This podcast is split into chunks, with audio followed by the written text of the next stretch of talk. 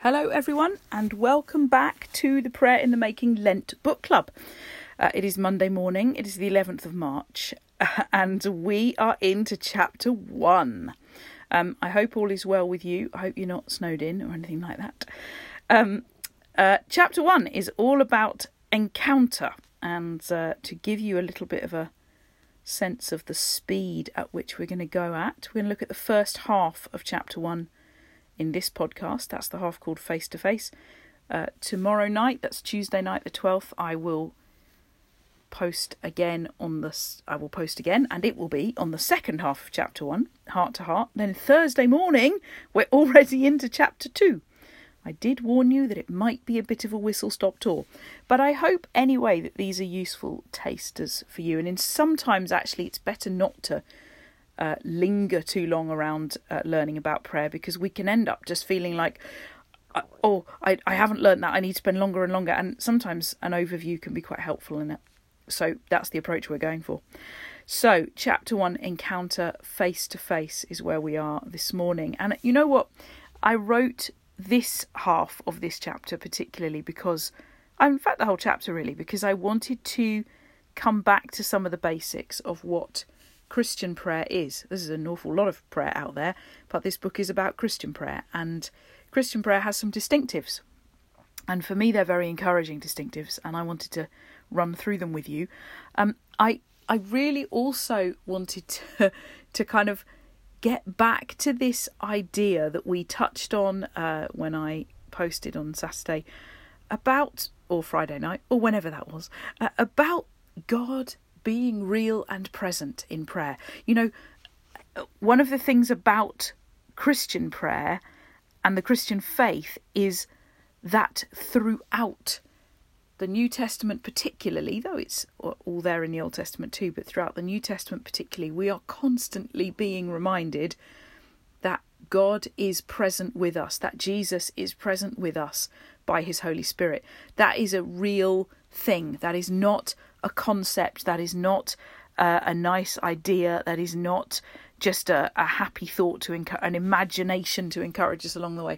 This is a thing. God is actually really present. You know, on Pentecost, the tongues of fire were in the room. They were really there. The disciples hadn't just kind of fallen asleep and were dreaming. God was making himself, his presence known in that place in a very physical way. And for me, that is the starting place for prayer. A couple of different things to say to you about this. And for me, these are a bit of a checklist.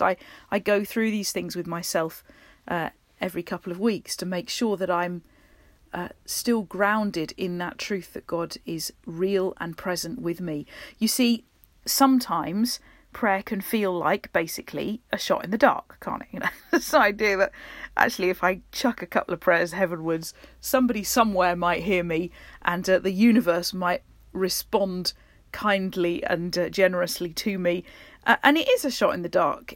There's no guarantees, there's no promise of anything. I just ping it out there and hope for the best. And you know what? That is a million miles from the encounter that prayer is meant to be. If you're daunted, by the way, by the word encounter, I just want to say it just means a meeting.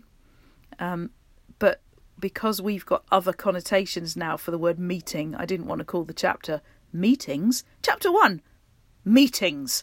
You were going to think something wholly different if I'd done that, weren't you? You were going to think about, you know, kind of boring committees and things. So encounter simply means a meeting. It's just a meeting with someone else. And that's what prayer is. It is a coming together of you and God. So the shot in the dark thing is so many millions of miles away from what prayer is. You are not just throwing your hopes and your dreams out into the ether in the vague hope that somebody, something, somewhere might respond. One of those things people often say is, you know, I just feel like I'm praying, I feel like my prayers are bouncing off the ceiling. Now, I just want to say, your prayers don't even need to get anywhere near the ceiling. The one you're talking to in prayer is closer to you than your ceiling. The one you're talking to in prayer is closer to you than your very breath. The Apostle Paul had this kind of repeated phrase in his writings that we are in Christ, Christ is in us. There is that takes us back, doesn't it, to what we were talking about the other day about God remaining. Jesus says, I want to remain in you. You're going to remain in me. I'm going to remain in you. In people, not somewhere the other side of my ceiling, but in me. He is right here, God, by his Spirit, present in this room with me, in the room with you, right where you are now.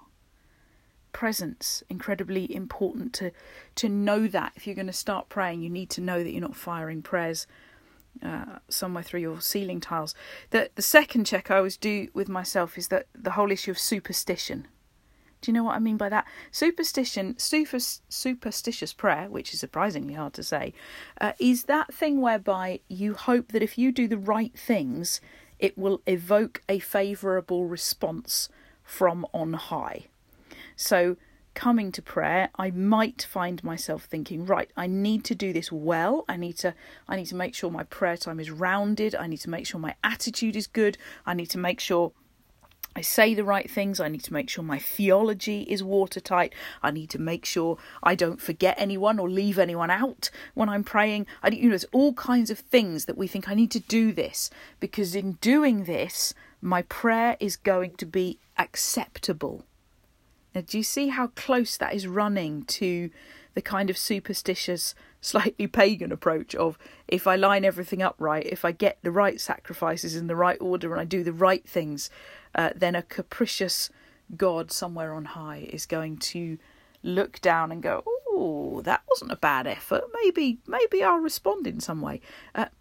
Nothing could be further from the truth. God is with you, in you, by his Spirit, not waiting for you to get it right. Simply there, simply already there.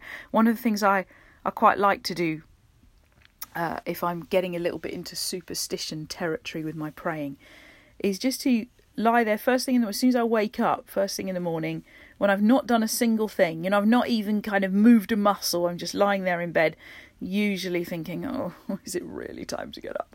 And I simply lie there and think, right now, he is here. I haven't needed to do anything. I haven't needed to say anything. I haven't needed to be anything. Just right here. He is, by his Spirit, already here. So, shot in the dark, it's not that. Superstitious stuff, it's not that. Altered spiritual state is the other one I just want to speak to before I finish and let you get on with your day. It is very easy because God is so big, so beyond my comprehension, so far, so huge, so immense. It is incredibly easy to fall to thinking that the only way I can connect with a being like that is to go into some kind of altered spiritual state. And indeed, there are lots of religions and spiritual philosophies where in order to meet with God, to meet with a deity, to meet with the divine, you do have to get yourself into an altered state. You do have to get your mind, almost like a trance or some kind of heightened consciousness or something like that. You know what? God became one of us in Jesus because Jesus is the most normal person, if you like. Jesus is not a normal person, but you know what I mean. Jesus in being a person is the most normal we can imagine.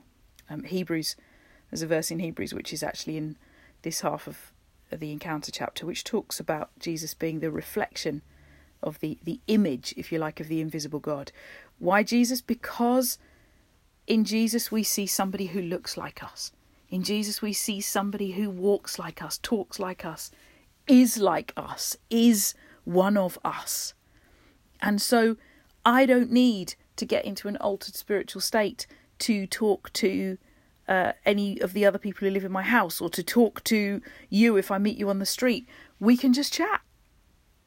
And I absolutely believe that's why we need to hold this if you like, sense of Jesus, the person of Jesus, at the centre of our prayers. Because it stops us going into, I need to psych myself up into some kind of weird place in order for God to meet with me. And the exercise at the end of this half of the chapter, the trying it exercise, is all about picturing Jesus, or finding a picture of Jesus, or picturing Jesus for yourself, and letting your prayer start with that picture of him. Because as you picture somebody or look at a picture of a person, and look at that image and reflect on that image, it helps you, again, ground yourself in the sense that I am not needing to go into a trance to commune with some strange, faraway entity. I can simply talk to this God right here, right now, as though we were sitting in chairs opposite each other and chatting. And I want to encourage you, as well as doing the trying activity, I want to encourage you to hold that thought through your day.